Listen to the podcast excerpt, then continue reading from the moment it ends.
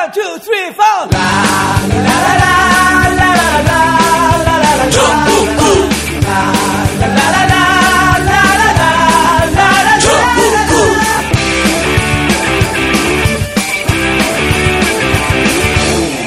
봉도사 정봉주의 전국구.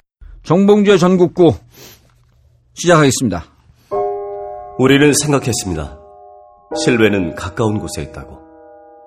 우리가 파는 것은 음료 몇 잔일지 모르지만 거기에 담겨 있는 것이 정직함이라면 세상은 보다 건강해질 것입니다. 그래서 아낌없이 담았습니다. 평산네이처 아로니아 친친친 지금 딴지마켓에서 구입하십시오. 최고급 프리미엄 김치를 소개합니다. A2 플러스급 프리미엄 김치. 영부인 김치. 내가 담근 것보다 더 청결하게. 내가 산 재료보다 더 좋은 재료로. 내가 만든 것보다 더 맛있게. 1박 2일에 출연한 전주명인 박영자 선생님의 손맛으로 담근 해썹 인증의 최고급 프리미엄 김치. 인터넷에서 검색한 뒤 지금 주문하세요. 정봉주의 전국구 제작비 마련과 스튜디오 마련을 위한 아, 여러분들의 후원을 기다리고 있습니다. 아, 월 5천원 이상 CMS로 해주시면 감사하겠고요. 팟빵 전국구 방송 페이지에 가시면 어, 배너 광고가 있습니다. 아, 클릭하시면 후원하실 수 있습니다. 아, 매번 도와달라고 해서 죄송하지만 그래도 도와주세요. 감사합니다. 아, 오늘은 우리끼리 깔끔하게 갑니다. 고정 1. 예, 안녕하세요. 동안 정의원님 때문에 엄청 속이 상한 최강욱입니다. 딸딸 아빠 최강욱 변호사님. 사연이 있습니다, 사연이. 진짜. 왜 진짜 사연이 있어요? 아니, 제가 한 3년 전에 네. 재판을 하러 전철 타고 가다가요. 잠실역에서 자리를 양보받은 적이 있어요. 3년 전에 몇 살이었을 텐데. 40대 초반일 때죠. 그래서 제가 그때 엄청 충격을 받고 페이스북에 올려서 위로도 받고 그랬는데 네. 지난 주말에 좀 약간 컴컴한 이 바베큐장 비슷한 데서 우리 장인어른이랑 뭐 처남 식구들이랑 이렇게 고기 구워 먹고 있었는데 네. 앉아있는데 누가 자꾸 뒤에서 어르신 어르신 그래요. 네. 그 나는 우리 당연히 우리 장인어른 부르는 줄 알고 가만히 있었더니 와 지금 저를 어깨를 탁 치더니 어르신 저기 숯 남은 거 좀 갖다 써도 되겠습니까 이러는 거야. 근데 제가 그 말을 한 친구가 무슨 대학생이나 됐으면 내가 이해를 하겠는데 내가 보니까 지도 한 40대 초반으로 보이더만 네. 그러니까 저하고 몇 살 차이도 안 나는데 어르신이라고 그래서 지금 아니 근데 나이 이렇게 안 들어 보이는데. 아니 어디야 저하고 의원님하고 나가면 내가 삼촌이라고 그러지 제가 10, 10살 정도 어린데도 불구하고 정말 짜증나서 이거 정말 아니 근데 우리 그 댓글을 쓰는 사람들이 하영 기자 사진도 올려놓고 예. 최강욱 변호사 사진도 올렸는데 아? 최강욱 변호사 사진은 어디서 젊은 걸 구해갖고 나 이거 처음 이게 누군가 그러고 한참 봤는데 이게 또 자동으로 이렇게 돌아가게 해놨더라고. 어르신이라고 불러주세요 네. 자 그리고 깔끔한 목소리에 아, 날카로운 취재력의 소유자 한겨레 신문 하호영 기자 고정 이 자리했습니다. 네, 안녕하세요. 한결의 하호영입니다. 아 목소리 좋아. 생전 우리들더러 어, 출연진 탄탄하다고 하는 얘기를 안 하다가 지난번에 하호영 기자 나오니까 댓글에 아. 출연진 탄탄하다는 얘기가 아, 그렇구나 이게 뭔 일이야? 자작극이지. 그 큰 강물을 헤엄치는 분인데 예. 다르죠 우리하고 확실히 지금 자 오늘 그 녹음하는 게 6월 19일. 네. 목요일입니다. 예, 목요일이고 다음 주 월요일 날 이게 방송이 되는데요. 지난번에 문창극이 바로 쉽게 아웃될 줄 알았는데 쭉 가고 있어요. 네. 그리고 지금 인사 검증 팀에 들어가 있죠. 예, 인사 검증 TF TF에. 있습니다. 예. 이거 하기 전에 예언이 만나 안 만나 지금 이번 주말이었나요 그때? 예. 예언이? 예. 음. 근데 이번 주말에 이제 넘- 넘어가는 넘어갔습니다. 분위기죠. 넘어가는 거네. 예. 예. 보통은 제가 인사검증 TF가 벌써 이제 세 번째인데요. 예. 그러니까 정권 바뀔 때마다 지금 음. 그 인사검증 TF를 하거든요. 이야. 세 번째인데 친일이 걸리거나 네. 병역이 걸리거나 예. 둘 중에 하나만 걸리면 일단 물러나야 합니다. 아. 우리나라에서는 도저히 버틸 수가 없어요. 그게 영리인데. 예. 예. 그런데 문창극 총리 후보는 친일이 걸렸거든요. 예. 그래서 아웃되리라고 봤습니다. 그리고 사실은 지난번 녹음하기 전에 병역도 저희들이 준비를 하고 있었어요. 음. 그래서 주말을 버티지 못할 것이다. 실제로 주말에 보도를 했고요. 예. 그 타령에서 박, 학교, 대학원 다녔다는 거, 그거, 그거, 병역. 예. 타령 맞아요? 맞죠. 어. 법적으로 명백한 타령입니다, 그거. 아. 그거 보내준 지휘관도 공범이죠. 음. 제가 사실은 그 당시에 해군 참모총장이 지금 살아계세요. 음. 예. 예. 그래서 전화를 드렸거든요. 음. 근데 전화를 못 받으세요. 차마 본인이 할 말이 없다 이렇게. 왜냐하면 어, 네. 최홍욱 변호사께서도 말씀하셨지만 그게 실제로 굉장히 수치스러운 거예요. 말이 안 되는 거예요. 그럼요. 어. 탈영이라는 게 군형법상의 군무이탈죄거든요. 예. 군무이탈죄. 근데 그거를 그런 사람을 은닉하거나 비호한 사람은 이탈자 비호죄라고 그래서 똑같이 다 처벌받아요. 음. 그러니까 이거는 이 사람이 명백히 현역으로 군복무를 하고 있는 장교인데 예. 본인이 또 거짓말에다 들통났잖아요. 무보직 상태라서 뭐 다녔다. 예. 그건 말이 안 되는 거거든요. 아니 그게 무보직이 그 기사가. 한, 기- 그 하영 기자 특종이죠. 그렇죠. 예. 그걸 간단하게 요즘 짜증나고 신문 안 보는 사람들 많거든. 예. 어 진짜 모르는 사람들 많아요. 예. 우리 집사람 집사람도 신문 안 봐. 나도 안 보고. 그래서 그, 사- 그 상황을 간단하게 설명을 해주고 그게 이제 지금 얘기했던 어떻게 예. 탈영이고 예, 예. 어떠한 문제가 있는지. 예. 이게 그러니까 1974년도 얘기니까 벌써 굉장히 오래된 일이죠. 예. 그렇죠. 74년도면 내가 중학교 3학년 때 얘기인데. 40년 전이니까요. 어, 나도 나이 이분이 72년도에 군대 가서 75년에 제대했던데. 그렇죠. 그죠? 예. 네네. 근데 74 74년도부터 대학원을 다니기 시작해요. 예. 이게 74년 1학기, 2학기, 75년 1학기. 제대하기 전이죠, 그러니까. 네, 제대하기 전이죠. 제대하기 1년 전. 네. 3학기를 다니죠. 그래서 이제 저희들은 취재를 해서 이게 어, 혜택이다, 특혜다 이렇게 보도를 했어요. 예. 사실은 어느 보직인지도 다 알고 했습니다. 그런데 음. 사실은 이렇게 보도를 하면은 보통 후보자들은 준비된 상태라면 디펜스를 합니다. 논리를 딱 가지고. 음. 첫 번째, 무조건 잘못했다고 그래요. 음. 말씀드렸지만 친일하고 병역은 걸리면 무조건 잘못했다고 합니다. 일단 어. 예, 왜 그러냐면 이게 진보든 보수든 봐주질 않아요. 그렇죠. 그런데 이상하게 내가 무보직이었다. 그리고 하나 더 개인적인 이유가 아니라 군대 상황 때문에 무보직이었다. 이렇게 얘기를 해요. 음. 그래서 저희들은 준비됐던 대로 무보직 상태가 아니라는 걸 알렸어요. 네.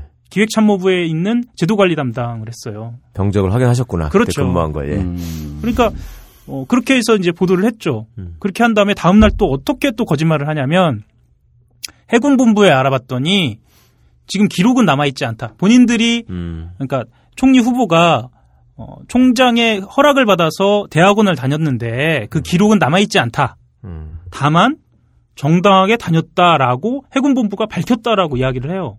예. 음. 그래서 또 해군 본부에 취재를 했죠. 그랬더니 해군 본부의 공식 입장은 뭐였냐면 총장이 허락을 안 하고 보낼 수는 없다. 왜냐면 불법이니까. 음. 그럼 그래서 진짜 진짜 탈영이 되는 거니까. 네, 그래서 그래서 뭐 허락해서도 타령이라니까 제가 그렇죠. 이따 말씀드릴게요. 예. 그래서 아마 허- 어떤 방식으로든 음. 40년 전이니까 알 수는 없지만 어떤 방식으로든 허락을 해서 다니는 것으로 추정된다라고 공식적으로 밝힌 거예요. 그런데 총리 후보자 쪽에서는 그 추정을 가지고 해군본부가 공식적으로 밝혔다라고 이야기를 한 거죠. 음. 사실은 이게 뻔히 드러나는 거짓말인데 준비가 되지 않은 상태에서 이렇게 지금 거짓말이 반복된 거예요. 음. 그러니까 상황을 모면하려고 하는 이 대응 방식이 아니고 네. 전혀 이 이러한 건이 드러날 줄 모르고, 모르고. 있다가 그냥 네. 다급하니까 그냥 한번 네, 그냥 그러니까 사전에. 검증팀에서 이런 내용이 전혀 없었다라고 그 볼 수밖에 없는 거네요. 그렇죠. 사실은 이제 어, 언론사에 있는 인사청문회 검증 TF도 사실은 선수들이고요. 예. 그리고 이분을 천거한 음. 그리고 이분을 그러니까 말하자면 디펜스하는 팀들도 선수들이에요. 그렇죠. 그래서 어느 보도가 나오면 어떻게 대응을 해야겠다는 시나리오가 다 있어요. 음. 그런데 신기하게 저희 저희는 이 보도를 하면서 느낀 게 디펜스한 논리가 아닌 거예요. 사실은 깜짝 놀랐어요. 저희. 어떻게 저렇게 나올까? 네. 준비가 안 돼 있다. 예, 연이틀 거짓말 하는 걸 보고 어. 이분이 준비가 돼 있지 않다. 라고 해서 사실 그때부터 저희들도 좀 혼란스러운 상태예요. 하여튼 제가 오히려. 예, 예비역 소령으로서 첫 번째 특종 보도를 접하고 정말 기가 막히더라고. 아니 어떻게 무보직이었다 내가. 예. 그래서 대학원을 다녔다. 진짜 말이 안 되는 소리죠. 이분이 무슨 그 단기 복무를 한 학사 3년짜리 학사 장교였잖아요. 예. 근데 그게 보직이 없다는 게 도대체 말이 안 되고 보직이 없으면 보직 해임돼 가지고 전역 대기를 하거나 이래야지 무보직인데 구속되거나 어? 예. 그런데 그런 얘기를 한다는 게 저는 진짜로 아니 이게 뭔 소리야? 어떻게 이런 아, 얘기를 해? 장교가 보직이 없는 없을 수는 없잖아요. 없죠. 말도 안 돼. 아, 병사들도 다 보직이 있는데 그러니까. 장교가 보직이 없다니요. 아니, 저도 비록 군대 징역 가는 바람에 군대는 안 갔지만 ROTC 교육, 교육 2년을 받은 준 장교의 입장에서 예. 보직이 어떻게 오- 없을 수가 있어? 아니 그러고 좀 지나서 하 기자 님이 저한테 전화해서 뭐 이런 일이 있는데 이게 가능하냐고 물어보시더라고. 네. 근데 아무리 옛날이지만 군인이 그 군복무를 하면서 학교를 다닐 수 있는 방법은 예. 직업 군인이 휴직을 하고 다니거나 예. 아니면 교육 파견을 가가지고요. 예. 그 기간만큼 연장 복무하는 거. 그것만 위탁 가능해요. 장교죠, 위탁 장교. 그렇죠. 교육 예. 위탁을 받아서. 교육 위탁을 예. 받아갖고. 그거밖에 없거든요. 음. 근데 무슨 부대 사정 때문에 무보직이라서 그랬다고 했다가 국방부에서 또 보직은 있었는데 상부의 그렇죠. 허락을 받아서 승인을 받아서 한 거다. 승인이 없으면 불가능하다 이렇게 얘기했잖아요. 네. 그러니까 제가 역시 군대는 법하고 멀구나. 이거를 그래서 승인을 해줬다라고 하면 음. 법적인 근거가 있어야 되거든요. 그것도 예. 그렇지 않습니까? 그러니까 그렇죠. 명백히 헌, 헌법과 법률이 있는데 그걸 능가하는 승인이나 명령이라는 게 있을 수가 없거든요. 말이 안 되잖아요. 근데 그거를 그렇게 했다면 그 승인을 한 사람도 공범입니다. 공범. 타령. 음. 그러니까 지금 제가 읽어드릴게요. 문창극 씨가 군대에 있던 때가 1972년 7월부터 1975년 7월까지더라고 제가 찾아보니까. 예. 근데 아시다시피 1972년 10월 17일에 10월 유신을 선포하면서 전국에 비상계엄이 선포가 됩니다. 예. 그거 아시죠? 1972년. 네, 예. 그렇죠. 맞습니다. 개엄 때 이 사람이 군대에 있었던 거예요, 장교로.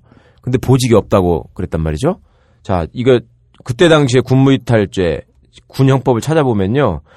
군무를 기피할 목적으로 부대 또는 직무를 이탈한 자는 다음에 구별에 의하여 처벌한다 해가지고 그러니까 뭐 적전인 경우 이건 적하고 대치성 이건 빼고 계엄 지역인 경우에는 1년 이상의 유기징역, 기타의 경우에는 3년 이하의 징역이라고 됐다가 이게 네. 1975년 초에 법이 개정이 되면서 5년 이상으로 바뀝니다. 어. 이게 명백한 타령이에요.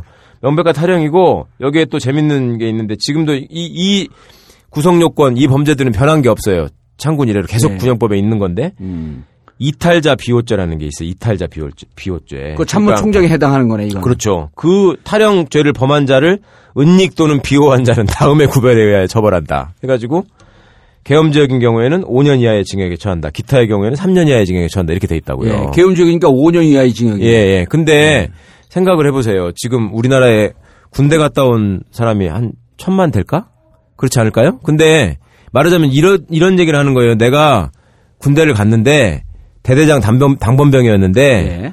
휴가가 나갈 때 대대장께서 너 저기 고생했으니까 가서 저기 수강 신청하고 대학교 다시 복학해가지고 여기 들어오지 말고 남은 기간 다녀라. 예. 예, 그래서 그냥 학 저기 졸업해라. 그래서 나는 대대장 허락받고 여기서 대학 다녔다. 예. 휴가 나와서 그렇게 갖고 안 들어간 병사가 있다고 해보세요. 그거 타령 명백한 타령이죠. 근데 이거 더더 문제는 뭐냐면 타령은요 공소시효가 없습니다. 사실상 그거 아세요? 그러니까 어. 군형법상의 군무이탈죄는요. 그럼 지금 처벌을 받을 수가 있는 아니 거네? 그러니까 그 얘기 좀 들어보세요. 그러니까 군무, 군형법상의 군무이탈죄는 원래 공소시효가 10년이에요. 예. 그런데 10년이 10년이 만료가 안 되는 게 왜 그러냐면 매년 각군 3군 참모총장들이 일, 일간지에다가 군무 이탈자 복귀 명령을 내립니다. 매년 신문에 공고가 되거든요. 아. 그래가지고 옛날에 기사 같은 걸 보시면은 무슨 애 낳고 살다가 뭐 잡혀가지고 몇 살에 군대를 다시 가게 됐다 뭐 이런 얘기가 나옵니다. 예. 그래갖고 그게 명령 위반죄로 죄명이 변해요. 타령범이 들어오지 않으면 음. 공소시효가 지났다 아, 할지라도 명령을, 명령을 하니까. 매년 복귀 명령을 하니까 지금도 해요? 매년 어기는 그럼요. 매년? 어기는 거야. 예. 지금도? 예. 그런데 그러니까 이제 옛날 같으면 뭐 환갑잔치에 잡혀갔다느니 막 이런 얘기가 나오고 예. 그랬는데 그렇게 잡혀가잖아요. 그러면 실형으로 징역 1년 6월 6개월 이하를 받으면 다시 군대 생활을 해야 돼. 군대 가가지고 남은 기간 복무 기간을 채워야 돼요. 예. 근데 이제 나중에 병역법이 개정되면서 병역을 의 병역 의무의 이행 그 병역 의무가 부과되는 나이가 만 40세가로 확정이 됩니다. 예. 그러니까 만 40세로부터 명령 위반죄 공소시효는 5년이에요. 음. 만 40세로부터 5년이 지난 만 45세가 되면 그때 이제 비로소 끝나는 거예요. 음. 그러니까 이 양반은 그 공소시효가 적용되는 탈영병으로서 만 45세까지 산 거지. 자기는 그게 아니라고 철석같이 믿으면서. 음. 그러니까 전과를 저질렀을 뿐만 아니라 음. 죄의식도 전혀 도주, 없는. 도주범이냐 도주범. 아, 그럼요. 죄의식이 전혀 없는 이거 진짜 위험한 범죄자라니까. 아니 생각을 해보세요. 장교가 근무를 안 하고 타령을 해서 왜 그랬냐 그러니까 윗사람이 그렇게 하라 그랬다. 네. 윗사람까지 물고 들어간 건데. 그러니까. 그 사람도 이탈자 비호죄 같은 범인이라니까. 음. 아니 국무총리 하다가 뭐 잘못하면 네. 당신 왜 그랬냐 그러면 아니 대통령이 시켜갖고 한 건데 세상에 그런 법이 어딨어요. 야, 저는 정말로 진짜 폭탄이네 어, 폭탄. 이렇게 범행을 자백하는 사람은 나 처음 봤어.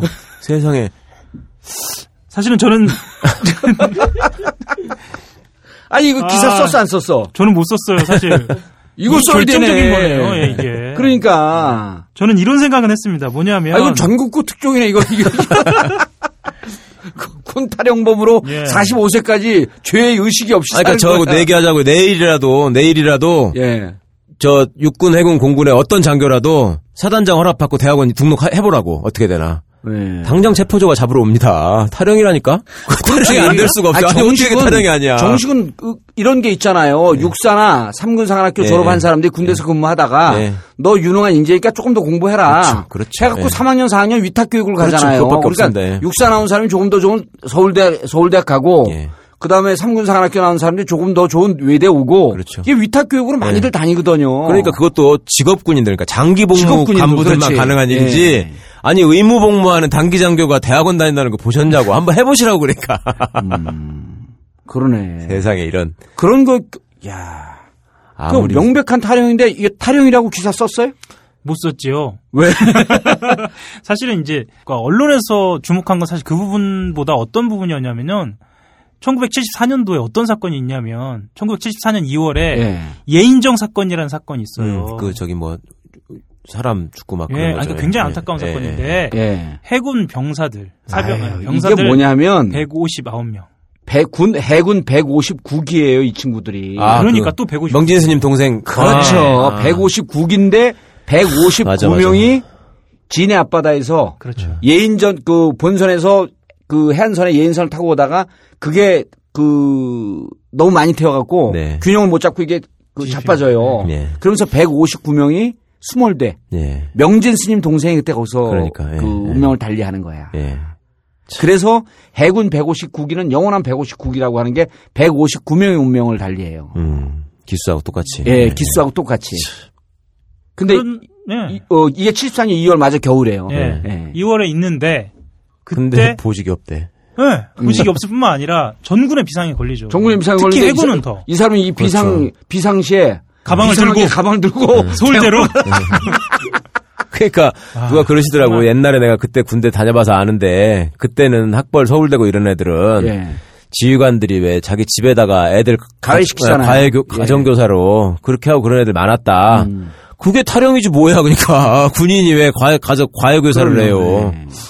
그리고 또 그 사건이 있어요. 유경수 여사 피살 사건. 그렇지. 8월 15일 8월에. 날.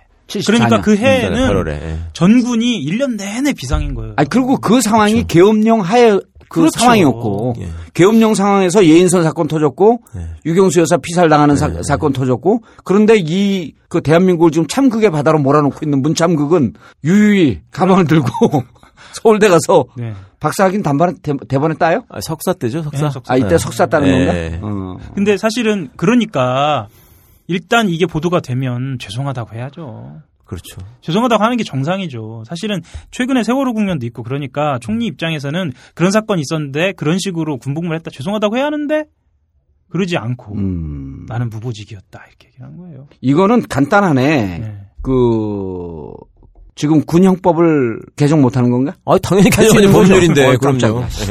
이걸 개정해갖고 예. 45세라고 하는 제한을 없애버려요. 그 병역법을 개정해야 병역법, 그렇지. 예. 병역법을 개정해갖고 예. 영구 이거는 언제든지 잡으면 간다.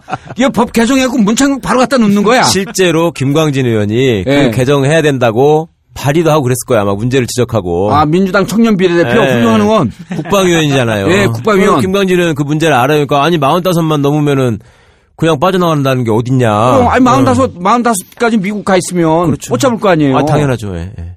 말레이시아도 그렇죠. 예. 범죄인 인도 협정이 안 돼 있고 싱가포르도 안 돼 있고 꼭 가 있으면 끝이지. 그러니까 싸이는 가수라고 두 번 군대 가고 예. 여기는 총리라서 안 가고. 야, 이게 45세, 그러니까 우리 정봉주 국회의원 다시 해야 될 이유가 생겼네. 국방에 가서 이 법 개정해갖고 문창극 잡자. 너무 잔인하다 그건. 사실 그래서 이제 아, 현행범이네, 현행범. 법 네. 개정하면. 그렇게 되는 거예요. 현행범이 어떻게 국무총리래. 그러니까 탈영병은요 돌아와도 범죄는 이미 완성된 거예요. 이탈하는 순간 완성이거든 범죄가. 그렇죠. 그러니까 돌아오면은 정상 참작 사유만 될 뿐이지. 예. 예. 그리고 징역 살고, 아, 다시. 군, 군복무 채우고. 다시 오고 예. 야, 진짜 70 넘은 군인 한번 보자, 우리. 아니 나라를 그렇게 위하시는 분인데 뭐. 씨, 골 때리네, 이거. 아니, 그, 친일 얘기는 할 것도 없네. 이게 보니까 검증, 전혀 검증이 안 된 것 같아요. 그래서 그러게 말입니다. 아니 세상에 그렇게 해명하는 사람이 어디 있어요. 아니. 내가 이, 게 내정되는 과정을 추정을 해보면 이거는 그 박근혜 대통령 스타일 김기춘 비서실장 스타일로 봐갖고 김기춘 비서실장이 바로 직접 천거했을 가능성이 높아요. 그러게요. 예. 그런 일부 보도를 제가 본 것 같은데 얼핏 뭐 7인회에서 그 무슨 안병훈 씨인가 조선일보 예. 그 계셨던 분이 추천했다 김기춘 음. 실장한테 그런 얘기가 일부 나오는 것 같던데 이게 왜 그러냐면요. 왜 이런 추정이 가능하냐면 두세 명 배수로 압축을 해갖고 아, 어, 청와대 지금 전체적으로 이게 이제 직원들 보면은 어, 거의 올스톱이에요. 완전 레임덕이 왔거든요. 아, 그러니까- 현재 상황이요. 아, 현재 상황에서 예. 청, 그 대통령 눈치 보면서 이 눈치만 보고 있지 일하는 사람들이 없어요. 음. 일하는 사람들. 그러니까 이게 이명박 대통령 때도 일하는 사람이 없이 청와대 실제 행정 능력이 거의 올스탑 됐었거든요. 예. 그 집권 후반 후반기 그 와갖고. 이용호 근데 같은 사람만 설치니까. 지금은 대통령이 만기 칠남 형식 아니에요. 예, 예, 그냥 예. 밑에서 일했다가 대통령하고 견해 다른 거 올- 올라가면 음. 바로 깨지는 거야. 아, 바로 그러니까 아웃이네. 다 복지부동이야. 예. 그리고 두세 명 정도 압축해갖고 밑에다가 인사검증 시키잖아요. 김기춘 비서실장 또 정치권을 그- 아주 극도로 불신해. 내려갖고 뿌려갖고 인사검증 들어 하게 되면 다 샌다고 보는 거야. 음. 세면 내 정도 하기 전에 언론에서 직구 까부르고 해갖고 이거 제대로 못한다. 예. 그래서 이번 같은 경우는 김기춘 실장이 바로 대통령에게 올렸고 대통령이 괜찮네요. 이러고 한, 이러고 난 다음에 어, 대통령이 오케이 했으니까 내정하면서 그때 검증이 뒤늦게 들어갔을 가능성이 있는데 예. 지금 이 그 문창극이 참극이 아저씨가 얘기하는 걸 보면 이걸 갖고 밑에 검증팀에서 어, 친일 발언했습니다. 이걸 어떻게 얘기해요? 박정희 대통령하고 사관이 똑같은데?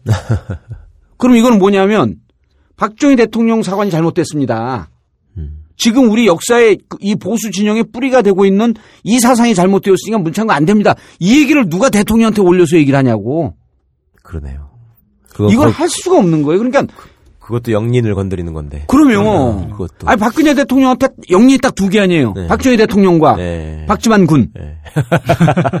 이거 건드리면 안 돼. 네. 아 이거 영린이거든요. 그래 박, 이 사람을 추천했는데 이 사람의 생각을 딱 들여다 보니까 너무나 이 유신 시대를 살아온 그 아버지 대통령하고 똑같은 거야. 이걸 어떻게 친일이기 때문에 안 됩니다라고 하는 행정관 비서관이 누가 있을 수가 있냐고. 그러니까 밑에서는 뻔히 알면서도 이게 대통령 눈치 보느라고 완전 올스탑이 돼 있었을 수밖에 없다. 사실상 검증 기능이 마비가 된 거다. 예, 마비된 거다. 예. 뭐 그리고 이거에 대한 책임은 김기춘 실장이 져야죠. 그러니까 새정치연합이 모처럼 아주 짜릿한 얘기를 했더만 문창국 청문회가 아니라 김기춘 청문회 하자. 그거예요. 예. 너네가 이건 대통령의 눈과 귀를 가려버린 거거든. 그렇죠. 예. 대통령은 몰라요 잘. 예. 제가 보기엔 모르는 것 같아 이게. 그리고 이제 문제는 우리 사회에서 실제로 이런 사관을 갖고 있는 사람들이 고개를 들기 시작해서 청문회까지 가서- 가서 한번 붙어보자라고 하는 기류가 있어요. 예. 그런 기류가 있다며. 그 실제로 기자들은 약간 의견이 갈려 있어요. 지금 방금 저 정봉주 의원께서 말씀하신 것처럼 어, 정말 예. 인사 시스템이 붕괴된 것이고 그 과정에서 나온 것이다. 라는 축이 하나 있고. 축이 하나 있고 예. 또 하나는 뭐냐면 국가 개조를 이런 사람들을 데리고 하겠다라는 리트머스 시험지를 던진 거예요. 아, 이런 사관이 이제 역사의 전면에 서야 그렇죠. 된다. 그럼 국민들이 이것을 어느 정도 아, 수준으로 받아들이면? 받아들이면 굉장히 그래서 사실은 기자들은 각오해야 한다라는 사람도 있어요. 음. 이제 온다 이런 사람들의 시대가. 음. 그러니까 그들만이 사는 세상이다라고 우리는 알았는데 일부 교회와 음. 그리고 일부 지역과 일부 사람들만이 공유하는 설마 하는 세상이 실제로 리트머스 시험지에 던져진 거예요. 그래서 사실은 이게 근데 근데 음. 쟤들을 보면 그렇게 조직적이진 않은데. 근데 지금 가만히 보면은요. 그러니까 청문회가 해보자는 거 아니야 지금. 분위기가. 그러니까요. 아니 그럼 기자들은 실제로 이 사람을 청문회에 세워서 그 진위를 얘기하게 되면 또 왜 그런 얘기도 있잖아요. 교회 그 동영상 네. KBS에 처음에 보도됐던 것이 앞뒤 잘라서 왜곡한 것이다. 거두절미하고. 예, 음. 풀 영상을 보면은 그 사람이 그런 사람 아니다. 네. 이런 주장이 강력하게 있잖아요. 그렇죠. 기자들 중에서도 그런 식의 생각을 하는 사람도 있나요? 솔직히 말씀드리면 있죠. 음, 있겠죠. 그것도 두 부류예요. 음. 어떤 부류냐면 지루하지만 문창극에게는 똑같다라고 음. 얘기하는 사람도 있고 음. 다 들어보면 그래 음. 맥락이 있긴 있구나 이렇게 이야기를 하는 거예요. 사실 뭐 이거 방송 나갈 때면 좀 구분이 되겠습니다. 오늘 아- 오늘 저녁 때 총리 후보자 나가시면서 이런 얘기 하셨잖아요. 나는 안중근과 안창호를 음, 존경한다. 너무 존경한다. 응, 응. 근데 왜 내가 그럼요. 근데 윤치호를 존경하잖아요. 글쎄 실제는 음. 그러면 윤치호도 존경하고 안중근도 존경하고 안창호도 존경하면 그 정체성은 누구냔 말이죠. 보수 지정하면 보수고 진보 지정하면 진보가 되는 그렇죠. 거지. 실제로 오늘 그 제가 스스로 그 애국 세력의 선봉이자 핵심을 자임하는 그 유명 인사들이 얘기하는 걸 뉴라이트. 들었는데 예. 뉴라이트 유명 인사들 아주 비분강개 해가지고 공영방송 KBS가 사장이 없어지니까 저게 이상해져가지고 저렇게 왜곡 보도를 했는데 앞뒤 자르고 예. 이거를 MBC가 full 영상을 보도를 해야 된다. 그게 MBC 공영방송으로서의 자세다. 이거를 주문을 하시더니 끼리끼리 모여 앉아가지고 이번 청문회 때 역사가 바로 설 것이다. 드디어 기회가 왔다.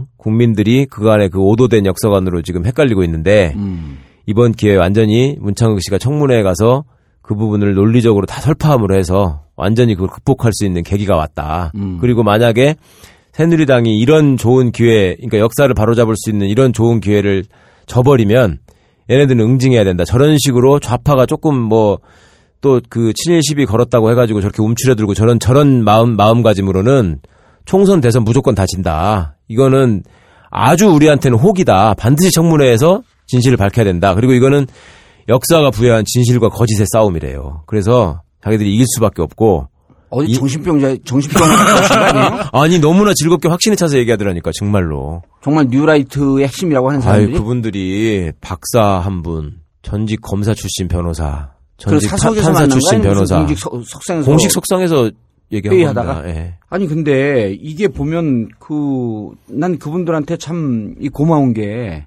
우리 사회에 그럼 지금 이 문창국 아웃되어야 된다는 게 70%가 넘잖아요. 글쎄요, 그렇죠. 그럼 우리 네. 사회 70%가 진보라는 거 아니야? 아 그게 왜 그러냐면 그분들 얘기를 들어보니까 예.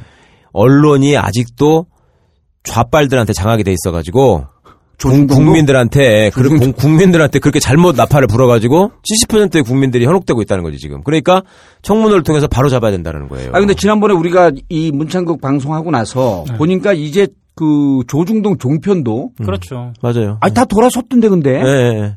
아 근데 이분들은 안 그렇다니까. 아, 문창국 안 된다는 쪽으로 다 돌아섰더라고. 그렇죠. 그래서 그거를 또 두 가지를 해석해요. 음. 하나는 진짜 조중동이 청와대의 뜻을 잘못 읽고 있다. 조중동 잘못 읽고 있다 이렇게 해석하는 사람들도 있어요. 어. 그리고 사실 미묘한 흐름이 있어요. 뭐냐면 문창극 보도보다 다른 프레임으로 싹 논문, 음, 음, 음. 뭐- 바꾸려고. 네, 프레임으로 싹 옮겨가는 게 주 중반부터 나타나기 시작해요. 한번 들여다보. 요즘은 이제 신문들을 많이 안 보시니까 그런 예. 여론의 흐름을 보기가 쉽진 않은데 신문을 보시는 분들은 좀 아실 거예요. 음. 일면에서 문창극 얘기가 싹 빠지면서 그 일면에는 각 장관들의 논문, 논문 문제. 그렇죠. 주로 논문으로는 크게 그 도덕성이나 그 후보 적합성이 문제되지 않는 것으로 이명박 참여, 돼 참여정부. 시절에는 이제 논문, 논문 표절, 자기 표절 갖고는 다 아웃됐잖아요. 그리고그 가장 대표적인 게 교육부총리로 오려고 했던 김병준. 김병준 씨. 예. 아우, 나 혼자 디펜스 하느라고 엄청 힘들었었는데, 그때. 그래서 이게 이명박 정부 때 참 안 좋은 선례를 남긴 거예요. 그러면. 도저히 그러니까 이, 이명박 정부 들어서면서 부동산 문제하고 이 논문 문제는 모든 그러니까. 후보들이 다 이게 문제가 있기 때문에 이걸로는 낙마하지 않은 거예요, 사실은. 그래서 그런데, 예. 그런데, 어, 난 그래도 이제 이게 이해가 안 되는 게, 이 상황에서 저쪽에서 청문회 한번 해보자라고 하는데 이게 계속 거듭되는 처, 처음에 이제 첫 단추를 잘못 꼈고 거듭되는 지금 악수가 연, 연- 연장이 되고 있는 거거든요. 예. 이 지, 그러니까 반대, 비- 그 반대 지지율 70%는 안 무너져요. 예. 왜냐하면 이게 치- 그 친일과 민족의 문제는 안 바뀌는 정체성이야. 그렇죠. 안 바뀌면 안, 바뀌는- 되죠. 바뀔. 수가 없어요. 정말 바뀌면 안 되는 거죠. 그리고 그거는 바로 우리 주위에 아직도 그 일제 만행으로 당한 사람들이 여전히 생존해 계시거든. 네. 그리고 그냥 아니 일본 애들이 이러잖아. 일본 애들조차도 자기들이 가해자이면서 한국과 다른 나라가 축구할 때 다른 나라가 이기길 바란다가 50%가 넘는다는 거야 일본 네, 애들이. 네, 네. 아 자기들이 가해자면서 네. 가해자가 우리를 저렇게 증오하는데 음. 피해자인 우리는 70%만 증오해도 증오해도 무척 적게 증오하는 거예요. 그렇죠. 그 이게 바뀔 수가 없는 건데 청문회까지 가자. 아 나는 그 청와대가 완전히 스텝이 전체적으로 엉켜 있는 것 같아요. 그러니까 기자들이 보는 거는 너무 저길 조직적으로 보는 것 같고 이거는 그 늪에 빠졌어요. 제가 보기에는. 그런 글을 봤어요. SNS 상에서 어떤 분이 올렸던데 찾아서 올렸던데 그런 주장을 하시는 분이 계시더라고. 교회 다 열심히 다니시는 분 중에 예. 소서행장 고니슈키나가 있잖아요. 우리 예. 임진왜란 때 선봉장. 예, 예. 그 사람이 기독교 신자예요. 그래서 어떤 분이 자기 저기다가 뭘 올렸냐면 이순신 장군이 꼭 훌륭한 사람인지 생각해 봐야 된다. 이순신 장군은 비신자였고 고니슈키나가는 하느님을 믿는 사람이었다. 응? 근데 그 사람이 여기에 왔던 뜻에 대해서 우리가 다시 한번 생각해 봐야 된다. 뭐 이런 글을 올린 게 있어요. 그러니까 여기서 말하는 고니시 유키나가가 하느님의 뜻을 선포하기 위해서 일본 사람이 한국에 왔다고 얘기하는 거나 지금 식민지배가 하느님의 뜻이라고 하는 거나 예. 왜 우리 교회에는 이런 정서가 있느냐 이런 얘기들이 나오더라고. 그리고 또 나오는 얘기가 그 아베 노부유키인가요? 마지막 총독. 그렇죠. 뭐 그놈이 떠나면서 나는 다시 돌아온다. 응? 음. 그 얘기 한 거 있지 않습니까? 그러니까 저는 이번에 이 양반 때문에 잊고 있던 고니시 유키나가와 지금 아베 노부유키가 지금 환생을 하겠구나 이런 걱정을 하다가 지금 청문회를 계속 하겠다고 하고 이분들이 이렇게 즐거워하면서 확신하는 걸 보니까 역사의식을 바로잡을 예. 기회라고 예. 이게 지금 하늘님이 우리 민족을 위해서 논계를 내려보냈구나 총리로 음. 이 양반이 다시, 다시 민족 의식을 일깨워야 그렇죠. 된다. 이제 이 양반이 그간의 모든 친일파 외장들을 다 한 몸에 끌어안고 예. 장렬히 이제 뛰어들겠구나. 예. 그래서 참 하여튼 아니 또 어떤 분은 그 SNS에서 이제 좀 우스갯소리로 한 건데 예. 어, 이런 얘기를 하더라고 이제 저하고 그 자기가 SNS에서 글은 안 썼는데 자기 생각이 이렇다 그러면서 이제 저하고 주기 맞아하고 쫙 얘기를 했는데 뭐냐면 요즘 혐한류 예. 한국 아이돌 가수들을 그 비판하는 것 때문에 아이돌 가수들 일본 진출이 멈칫했대요. 그랬죠 실제로. 네, 실제로 그렇게. 멈칫해, 예, 멈칫해 예, 있는데 일본 구급파에서 지금 문창극 열광하고 있잖아요. 예. 정치인 한류 스타 1호가 탄생했다는 거야. 그래서 우리 박근혜 대통령께서 김기춘 실장께서 어쩌면 좋아요. 한류를 살리기 위해서 문창극을 만들었고 일, 그 중국 사람들에게 일본 침략의 역사 의식을 되새기게 하기 위해서 문창극을 만들었고. 하느님의 오묘한 뜻이 정말 예. 참, 근데 우리가 이 방송을 하면서 월요일 날 나가는데 월요일까지는 문창극이 좀 버텨줘야 하는 이심적으로 반- 방송을 하는 게 이게. 아니 근데 사실 정치적으로 보자면 무슨 지금 보선도 있고 하니까 야당한테 이익이 될지 모르겠지만 청문회에서 적나라하게 드러나는 게 예. 아니 국가적으로는 정말 이거 얼마나 망신이고 아니 창- 망신인데. 망신인데 저는 청문회 진짜 가갖고 우리 젊은 친구들 민족의식이 없고 그러잖아요. 예. 그래갖고 사회에서 한번 이걸 이슈로 갖고 발칵 다 뒤집어 놨으면 좋겠어. 음. 정말 민족이 뭔지 예. 친일이 뭔지 아, 그런 점에 있어서 기득권 주류 세력의 민낯을 맨살을 예, 한번 생얼을 보여주는 생얼을 네, 다 예. 공개해야 돼. 예, 예. 어, 생얼을 공개하고 그런데 내 주위에도 상당히 새누리당 지지자 많고 수국 예. 고통들 많은데 이 문제에 있어서는 광분을 하던데. 그러니까 배울 만큼 배운 분들이 이렇게 환호하는 걸 보니까 참 청문회만 되면 하여튼 반전되고 끝난다는 거야 상황은. 그러니까 저기 새누리당 얼마 전에 동영상 틀어서 다 같이 음, 봤잖아요. 그러고 나서도 그 얘기한 사람도 있었잖아요. 너무 근데 진심으로 분이다. 진심으로 이 동영상이 문제 안 된다고 생각하는 사람이 있다니까요. 제가 누구라고 말씀드리기 그러니까 어려운데. 초재선 의원들은 또 그런 거 아니야. 이걸 보고 문제가 안 된다고 생각하는 저 당 수뇌부 지도부가 문제다라고 네, 초재선이 네. 또 발, 발끈한 거 아니에요. 네. 그러니 이게 참 아니, 그러니까 까보자고, 까봐. 뭐, 그 까서 갈 때까지 가보고. 근데 이제 청와, 청와대가 이런 뜻은 있을 거예요. 보면은, 어, 안대희가 너무 쉽게 털었다. 네. 라고 하는 분위기가 내부적으로 있거든요. 음, 지금 이제 안대희 없어지, 사라지고 나니까 문창극 더 극심한 최악의 카드가 나온 거 아니에요? 네. 그럼 이 다음에 이 다음에 그래서 지금 청문회 한번 가보자라고 하는 게 사회적으로 한번 환기시키려고 하는 노력도 해보는 것과 동시에 또 하나는 지금 시간을 벌려고 하는 것도 있겠다. 이렇게 이번에 문창국 아웃되면요 총리 지명 못합니다. 그럼 그냥 그냥 레임덕이야. 음. 내각이 없는 내각이 되는 거예요. 어떻게 할 거야 총리 없이? 예, 정홍원 씨가 계속 한다는 얘기가 있던데요. 그래서 비운의 총리죠. 어. 네. 아니 그 오늘 그 대정부 질의, 질의하는 거 보니까 그 위안부 위안부 문제에 대해서 그런 입장이라면 자기도 반대한다 이렇게 딱 아, 정을 그렇게 뭐 찍- 얘기했다고 찍더라고. 그러대요. 예. 배상이 필요 없는 입장이라면 그렇죠. 나도 네. 나도 반대하겠다. 근데 그 지난 주말부터 어, 실제로 총리 후보를 좀 물색하고 있다는 얘기도 나오고 있습니다. 찾고 예, 있다. 예. 근데 이제 근데 못 찾습니다. 어이 조갑재 씨. 거기도 이제 흔, 흔적들 드, 드, 뒤져내기 시작하면 그 한두 끝도 없을 거래요, 거기도. 옛날에 좌파였는데. 옛날에 좌파했었죠. 70년대 초반까지. 80년대까지. 80년대까지. 80년대까지. 예. 자, 그, 그리고 이번에 물타기도 아니지만 나머지 장관, 장관 후보자들도 줄줄이 문제가 터지지 않나요? 아, 일단 그 방통심의위원장 박효정 교수. 예. 그 양반이 지금 문창극 씨 저리 가라죠. 5.16 쿠데타도 정당한 것이고 교학사 교과서에 그 양반은 거의 뭐 주역일걸요? 예. 근데 뭐 그분이 뭐 아무 문제 없이 지금 그대로 임명을 받았고 문창극 씨 억울할 것 같아요. 자기는 왜 그러고 그리고 실제로 지금 교육문화수석으로 내정된 분 같은 경우에도 송창용 수석 같은 경우에도 누구요? 송창용이죠. 예. 예, 송창용 수석 같은 경우에도 음, 실제로 정수장학회 이사를 역임했고 예. 어, 지금 박근혜 대통령이 이사장으로 있었던, 있었던 한국문화재단에서도 음. 어, 재직을 했었죠. 그래서 송광용수 아, 송광영입니다. 예. 음, 송광영. 예, 예. 그래서 어, 우리 교육 을 담당하는 그러니까 교육문화 수석 그리고 김명수 이번 그 사회부총리 겸 교육부 장관도 장관도 예.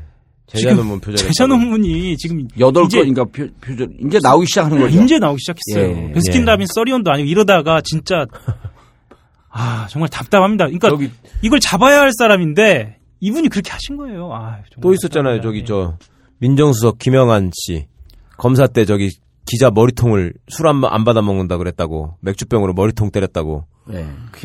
아이고 참. 나는 그런 사람이 죠 주성령 씨만 그런 줄 알았더니 예. 또 있더라고.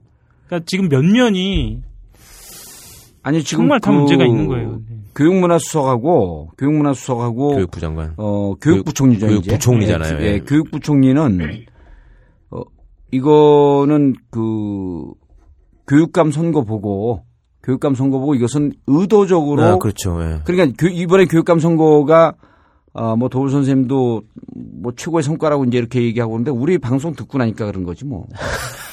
어, 책 쓰느라고 요즘 그 뭐에 그 누구지 주자 그 책 쓰느라고 정신이 어, 없어. 예. 지금 몇 개월 동안 몇, 그몇 개월 동안 못 나오고 계신데. 근데 이번에 교육 교육감 13명 당선된 거는 정확하게 얘기하면 이명박 교육 정책.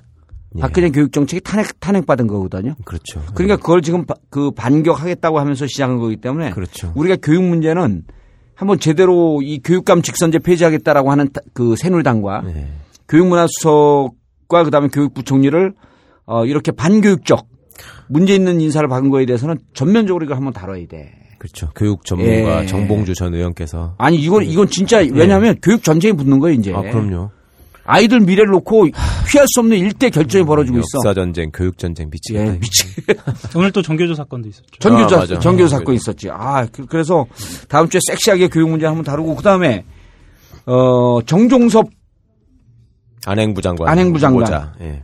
에 대해서도 또 우리 그 하영 기자가 뭐 특종 하나 했나요? 음, 사실 지금 녹음하고 있는 이, 이 시간에는 보도가 안 됐고요. 내일자로 예. 보도되고 예. 아마 녹음이 풀리는 시점에는 보도가 됐을 겁니다. 예. 이분이 어, 군 생활을 하시면서 예. 어, 그러니까 45개월을 복무하셨더라고요. 계산을 해보니까요. 45개월 복무하는 기간 내에 석사학위 취득하셨고 박사 과정 마지막 학기 빼놓고 다 다니셨습니다. 또 타령이네 이거. 그러니까. 어떻게 돼? 아 이거 위탁 장교도 아니고? 네, 위탁 이 양반은 하물며 법무관이었어요, 법무관.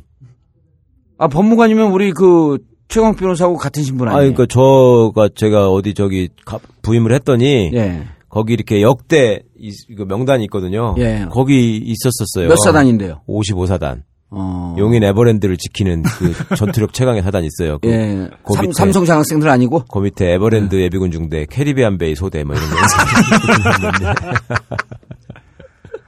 아니 그러니까 어떻게 이런 분들만 모아놨는지 싶- 싶습니다. 이분이 그러니까 우리의 안전과 행정을 담, 담당하시는 예. 그런 장관이신 거예요. 그 도덕성이 완전히 결여돼 있는 사람 아니에요? 이렇게 군대 있으면서 가서 석박, 석박사하면? 그러니까 저도 석박사를 무지하게 하고 싶었는데 못했거든요. 군대 있을 때. 법무관에 있을 때. 예, 그거 하도 뭐 제약이 많아가지고 저도 알아봤어요. 그러니까 대학원 수료만 해놓고 논문을 안 썼기 때문에 뭐야 그럼 이 사람들은 신의 아들이야? 아니 그러니까 모르겠어요.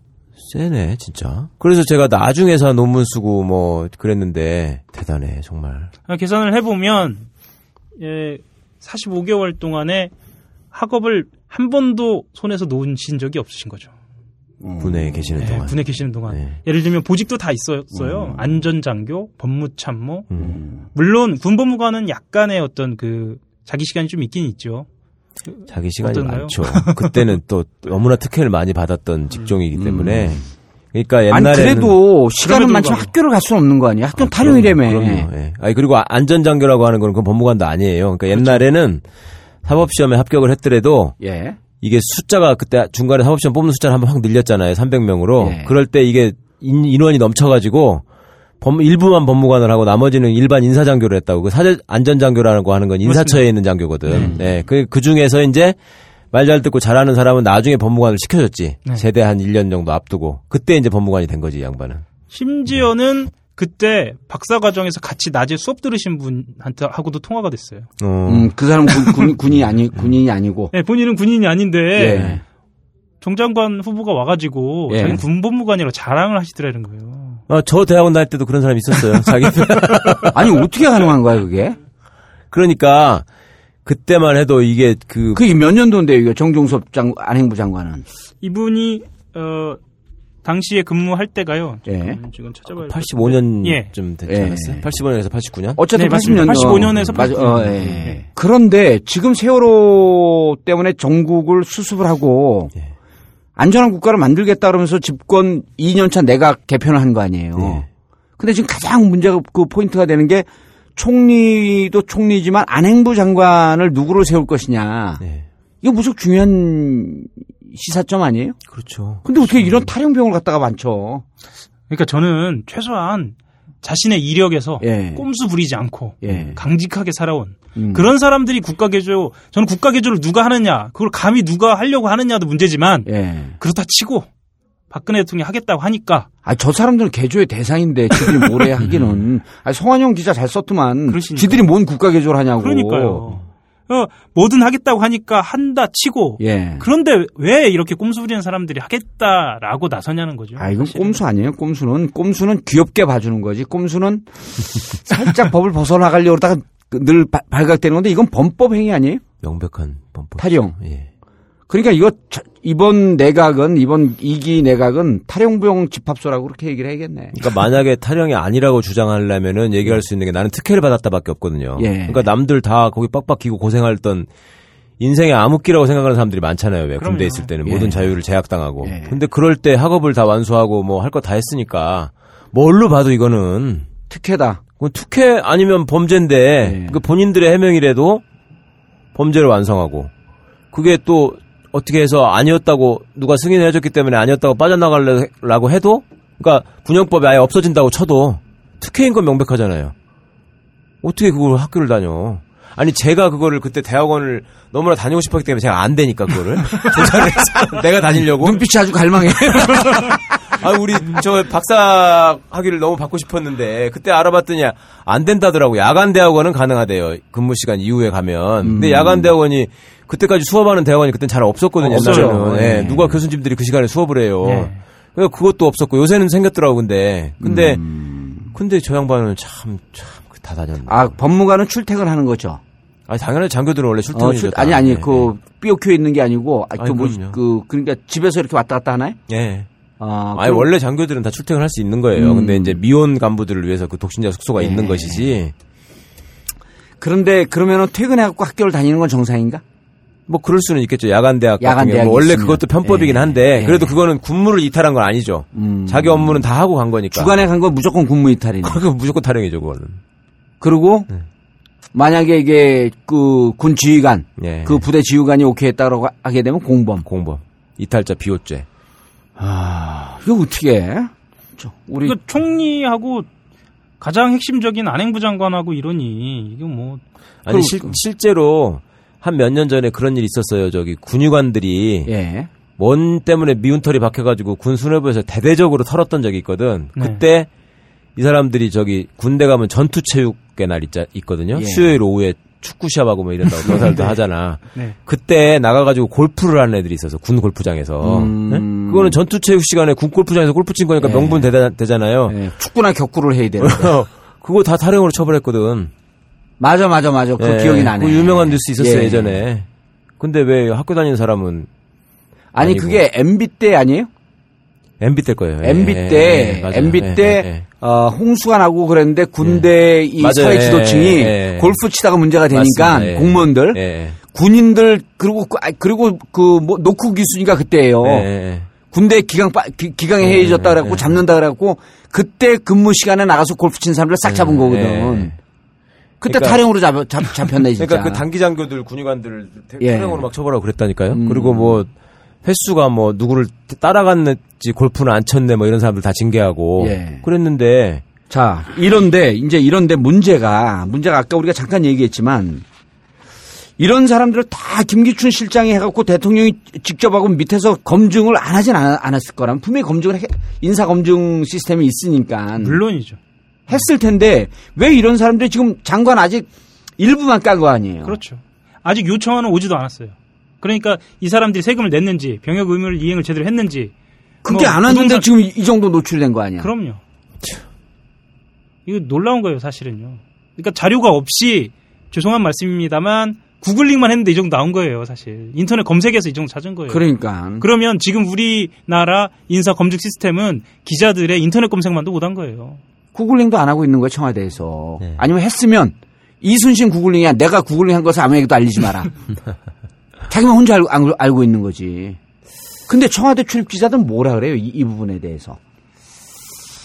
아, 그러니까 이게 청와대 아시겠지만 청와대 취재가 사실 예전 같지 않아요. 예. 예, 전 같지 않아서 제대로 안 돼요. 그래서 이것 또한 또 두 부류로 나눠져 있죠. 정말로 이게 인사검증 시스템이 붕괴돼서 진짜 레임덕이 온 것처럼 음. 이런 심각하다. 심각하다라는 음. 사람이 있는가 함- 하는 반면에 사실 지금 변수가 엄청나게 많잖아요. 730, 뭐 세월호 뭐 등등의 변수가 있는데 이런 변수들을 의도한 하나의 작품으로 가고 있다. 덮기 위해서 아예 그렇게는 그러기엔 너무 모험주의적이야. 왜냐하면 그렇죠. 지지율이 너무 빠져요. 이 정도 지지율 빠지 빠지면은 이거는 정권 운영에서 정말 심각한 이게 난맥상이거든. 음. 근데 이걸 노리고 했다? 이거는 분석을 잘못하고 있는 거고. 아 이제 너무 답답하니까 그런 얘기가 나올 게 그렇죠. 기자들 사이에서도 도대체 뭐지? 이게 각이 안 나오는 거예요. 쉽게 해서 견적이 안 떨어져 이 예, 정도면. 너무 황당하니까. 청, 아, 청와대가 겨- 딱 보면 견적이 나오고 각이 딱 떠져야 되는데 예. 안 보이는 거 이게. 그것도 의미가 있지 않아요? 왜 그 총리 제청안 제출 시점을 네. 원래 그 순방하기 직전에 내고 간다 그랬었잖아요. 근데 그렇죠. 안 내고 갔다가 네. 뭐 결제를 못해서 그런데 좀 이따 낼 거다 이러다가 낼 그렇지. 예, 낼지 말지 생각하고 있다 그러다가 돌아와서 하겠다. 예. 생각해 보겠다. 이렇게. 재가를 검토하겠다. 예, 예. 낼지, 낼지를 검토하겠다는 예, 거죠. 아예 낼지 이제, 말지를. 예. 기자들의 보통의 감으로는 그 정도면 물러나라는 얘기예요. 그러니까 그게 나가라는 얘기 아니에요. 그런데 지금 문창극은 진짜 참국 그 완전히 돌아다니는 폭탄 아니야? 그러니까 일부에서는 청와대가 진짜 너무 답답한 거예요. 왜냐하면 실제로 돌아올 때까지 조용히 있든지, 예. 진짜 본인이 말하는 것처럼 음. 둘 중에 하나지. 조용히. 입을 다물고 있든지 있든지 예. 아니면 물러나든지. 사퇴하든지. 예. 아니, 그러니까 오늘 그런 기사도 나왔던데 그 중앙일보에 같이 근무했던 선후배 동료 기자들이 저 양반이 고집이 세고 정무적인 판단이 없는 사람이라 절대 안 나갈 거다. 뭐 예. 이렇게 얘기했더만 같은 언론인들이 아니 이분 보면 우리가 어렸을 때 그 쥐도스에다가 쥐를 잡잖아요. 네. 그리고 이제 우리가 좀 잔인하게 놀아갖고 거기다 휘발유를 뿌리고 밤에 태워요. 그 아니 그냥 태우면 안 되고 딱 열, 열고 여는 동시에 불을 붙여버려요. 그럼 막 다니는데 동- 뜨거우니까 불 붙어갖고 다니는 예. 불 붙어서 막 뛰는데 잘못해갖고 산이 다 타버린 적이 있어요. 이게 그러니까 가을 나무 마른 걸 모르고 가을에 한 거거든. 예. 가다가 이제 숲속으로 들어가 보니까 확 불이 났고 야산이 하나 다 타버렸어요. 지금 문창극 이 총리 후보자를 보면 그런 것 같아. 그러니까 불이 논- 붙어갖고 뒤- 여기저기 쑤시고 다니는 쥐새끼 같아. 아니, 논개라니까 논개 정말. 근데 앞으로 네. 앞으로 이 참극을 어떻게 할 거예요? 참극이 아니라 이 참극을 진짜 그러니까, 예측수를 둬야 될 거 아니야 이게 그러니까 어떻게 되는지. 지난주에도 말씀을 드렸지만 문 총리 후보가 그만두면 다음 총리는 절대 없다. 예, 없다. 그런 상황이거든요. 예, 최소한 대통령 사과가 직접적으로 있지 않으면 쉽지 음. 않겠다. 쉽지 않다. 그런데 근데 보세요. 이게 이게 왜 상황이 지금 위중하냐 하면 730 재보선에서 나온 지역의 아, 3분의 2가 새누리당 지역이었었거든요. 네, 네. 그러니까 새누리당이 거의 가져가는 지역이에요. 재보, 재보선거 보면. 한두 개 지역 찍어갖고 예를 들어갖고 동작.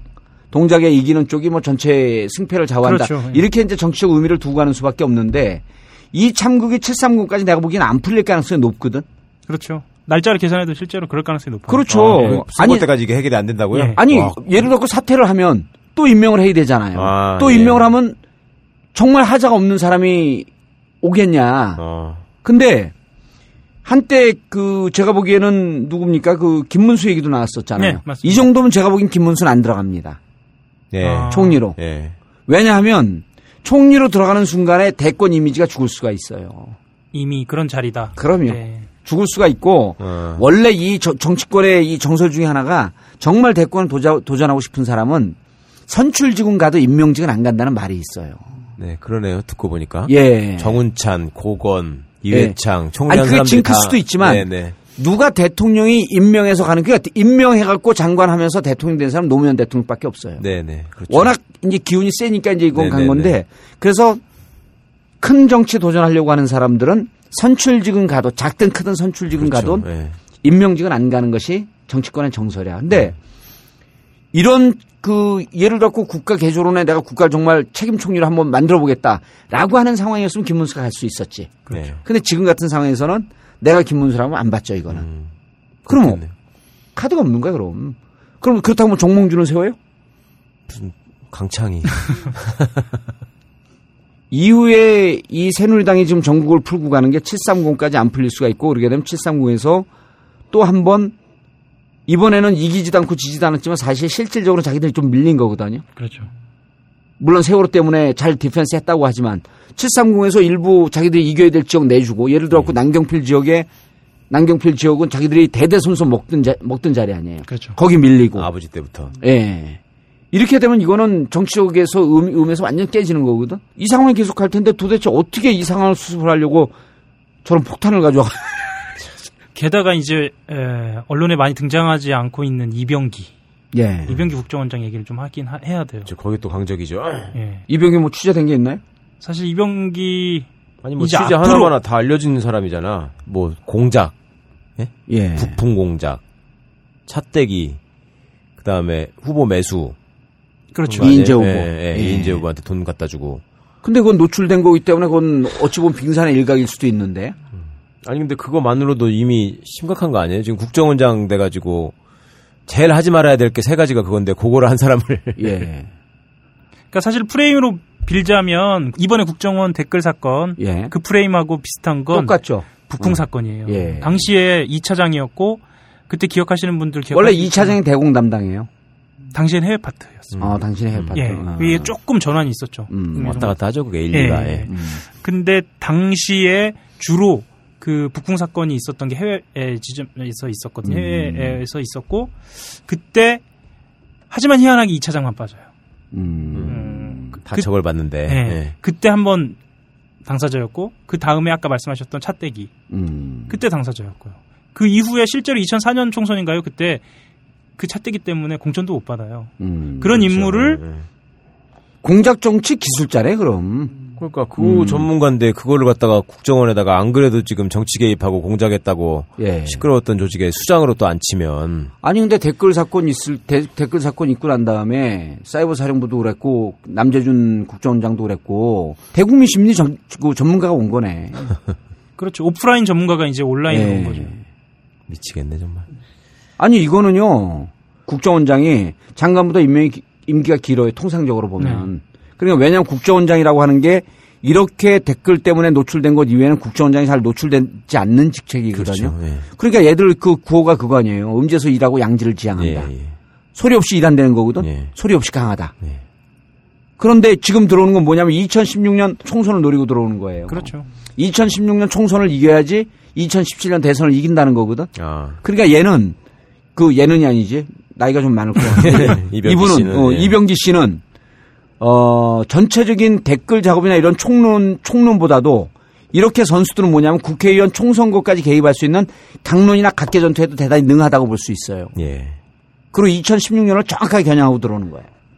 그리고 거기서 나오는 성과를 갖고 그 하반기로 하반기를 계속 가져갈 거냐? 아니면 거기서 멈추고 또 다시 한번 교체할 거냐? 이, 이 판단을 하겠죠. 근데 어. 제가 보기엔 이거는 이제 또 무슨 복선까지 가능하냐면 김기춘 실장이 물러난다라고 하는 얘기도 계속 있잖아요. 그렇죠. 예. 김기춘 실장이 물러나도 공작 정치의 선, 그 선수가 국정원장으로 버티고 있으면 예. 이 정권은 유지된다 이렇게 볼 수 있는 거죠. 그러니까 70년대 당시에 중앙정보부 대공수상 국장 하면서 공작 정치를 그대로 받아서 어, 그렇죠. 그럼요. 예. 예. 그 사람이 기- 비서실장을 하, 하- 하고, 하고 어. 사수 부사수예요. 이게 둘의 관계가. 그러네. 그렇죠. 네. 80년대 90년대 넘어오면서 그거를 물려받은 이병기 국정원장이 이제 그걸 또 이어받고. 그렇죠. 그러니까 이게 이어져 가는 거죠. 남재준은 걱정입니다. 남재준은 어찌 보면 좀 무식해요. 그렇죠. 예, 남재준은 좀 무, 그 무식한까지. 근데 여기는 그 여기는 어 새정치연합 의원들도 아주 이 그런 게 attitude 태도가 이게 세련되고 그래갖고 그래갖고 잘 모르는 새정치민주연합 의원들도 어 뭐 보수 진영의 합리적인 보수로 괜찮은 사람 아니냐 이런 얘기를 하는 의원들도 있어요. 죄송한 말씀입니다만 기자들도 그런 기자들이 꽤 있어요. 그죠? 새누리당 출입하는 기자들 중에서는 예. 실제로 그 말씀하신 태도 때문에 아씨 무척 세련됐다니까요. 그러니까 더 무섭습니다. 그 러니까. 아니요, 그러니까 우리가 시중에 사기꾼들 보면 매너가 아주 세련되잖아요. 그럼요. 예. 예? 그러고 사기치는 거니까. 이 공작 정치하는 사람들 세련돼야지 무식하면 안 되지. 아이, 참, 어떡하나, 이거. 그러니까 이거는 이 정, 이 정권의 뜻이 그대로 나타난 거야. 뭘 하겠다는. 근데 국정원장은 이게 뭐, 그, 국회 동의가 피- 필수 조건인가요? 아니잖아. 아니죠, 국정원장. 총리만 예. 예, 총리만. 총리만 필수 요건이고 국정원장은 이렇게 되면 그냥 아 이거 아 빠트하려고 그러는 거 아닌가? 느- 얼핏 느닷없이 드는 생각이 총리 날릴 테니까 나머지 다 오케이 해달라고 하는 것 같은데. 예. 그런 얘기가 또 나오죠. 아, 다 이게 빠트하는 거네. 그 정권 초기 때 그 김병관 장관 후보 기억나실지 모르겠는데요. 예. 국방부 장관. 예, 예. 계속 버티면서 나머지 사람들이 다 통과됐죠. 그렇지. 예. 왜냐면 거기서 집단 몰매를 맞으면서. 그런데 그렇죠. 우리 문창국은 그런 또 그 공명심도 없지 않나요? 가만 보면은요, 그냥 버티는 것 같아요. 저, 저희가 지난번에 그랬잖아요. 이게 그 지금 총리가 총리가 어떤 자리냐면 정홍원 총리가 물러나는 게 세월호 참국 때문에 물러나는 거예요. 네. 세월호 참국 때문에. 그러니까 지금 총리는 이 세월호 때문에 아픈 국민들의 마음을 달라, 달래고 이 상황을 어떻게 수습할 것인가라고 하는 깊은 고민과 성찰 속에서 나오, 나와야 되니까 총리로 지명됐어도 이 세월호 정국이라고 하는 것 때문에 국민들에게 미안해하고 죄송스러워하고 이, 이 표정이 정상이라는 거야. 그렇죠. 예. 네. 그런데 제가 지난번에도 그랬잖아요. 아, 총리 지명받고 저렇게 웃네. 환하게 웃는 예, 사람이 예, 예. 이 정부에서 왜 자기가 총리가 돼야 되는지 왜 먼저 총리가 물러난지에 대한 전혀 인식이 없는 거예요. 예. 이런 사람을 아, 청와대 취재 좀 해봐야 난 무슨 생각을 하는지 진짜 전혀 모르겠어요. 근데 새누리당은 뭐라 그래요? 새누리당은 사실은 멘붕이죠. 그러니까 당청이 완전히 무너진 느낌도 있어요. 음. 그 며칠 전에 신문에 등장을 했죠. 새누리당 아침 회의 요약본 보고서가 문창구 후보자 사무실로 배달되는 음. 거기 보면은 중진 의원이 이런 말을 했어요. 만약에 진짜 이걸 표결까지 가지고 가면 수십 명 이탈한다. 음. 이게 사실 근데 새누리당의 보편적인 정서죠. 음. 그러니까 이 보수 진영이라고 하더라도 친일 문제는 친일은 안 돼요. 예, 친일은 안 되는데 이게 무기명 투표죠. 예, 무기명 국회, 비밀 국회 투표입니다. 무기명 예, 인사 비밀 투표이기 때문에 예. 자기 신분이 노출되지 안 되죠. 않으니까 네, 이탈표가 네. 많이 생길 수밖에 그렇죠, 없겠네요. 그렇죠. 그렇게 가면 완전히 무너지는 건데. 그렇죠. 근데 그거 알 거 아니야 자기들이. 그러니까 그걸 알면서도 그렇게 버틴다는 게 난 정말 이 사람이 혹시 그 새정치연합에 이탈표가 많을 거라고 예상하는 거 아닐까? 아이고. 자, 아- 앞으로 상황을 간단하게 좀 예측을 하고 끝냅시다. 문창극은 과정이 어떻게 됐든 간에 못 버틴다. 그렇죠. 못 버틴다. 절대 총리는 안 될 거다. 그럼 그 이후에 총리 후보 찾기 어렵다. 힘들다.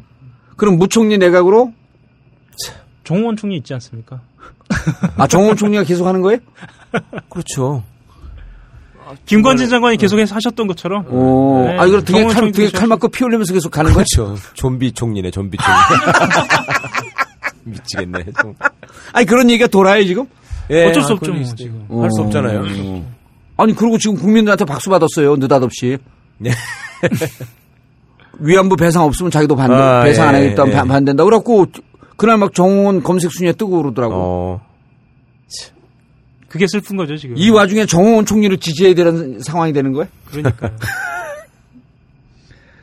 아, 이게 저는 아무리 이걸 그 작전이라고 하고 그래도 어, 청와대 인사 시스템의 붕괴고 이 사태를 가져온 기본 가장 기본적인 그 원인 제공은 누가 했냐면요.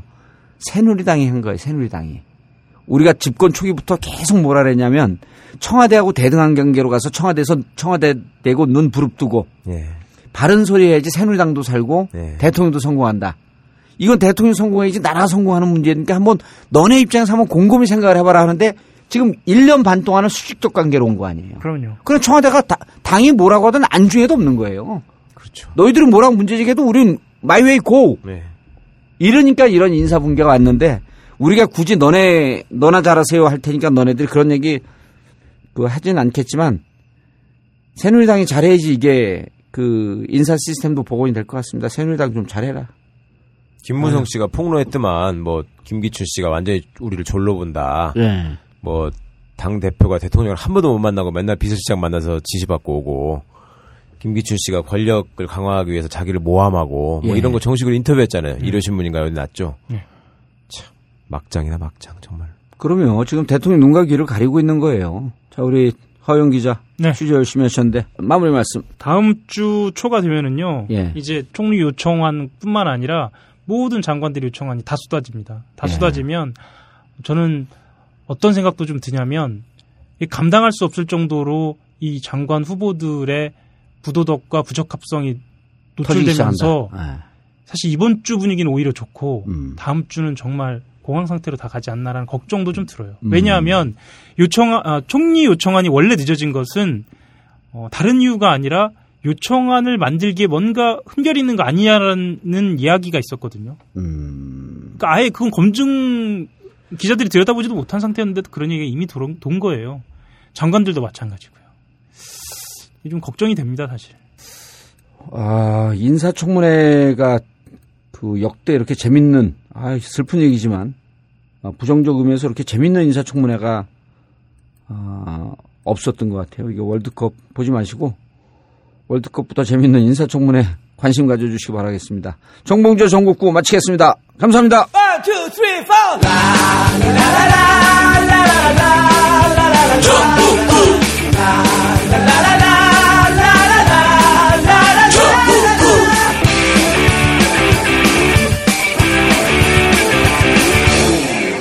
봉도사 정봉주의 전국구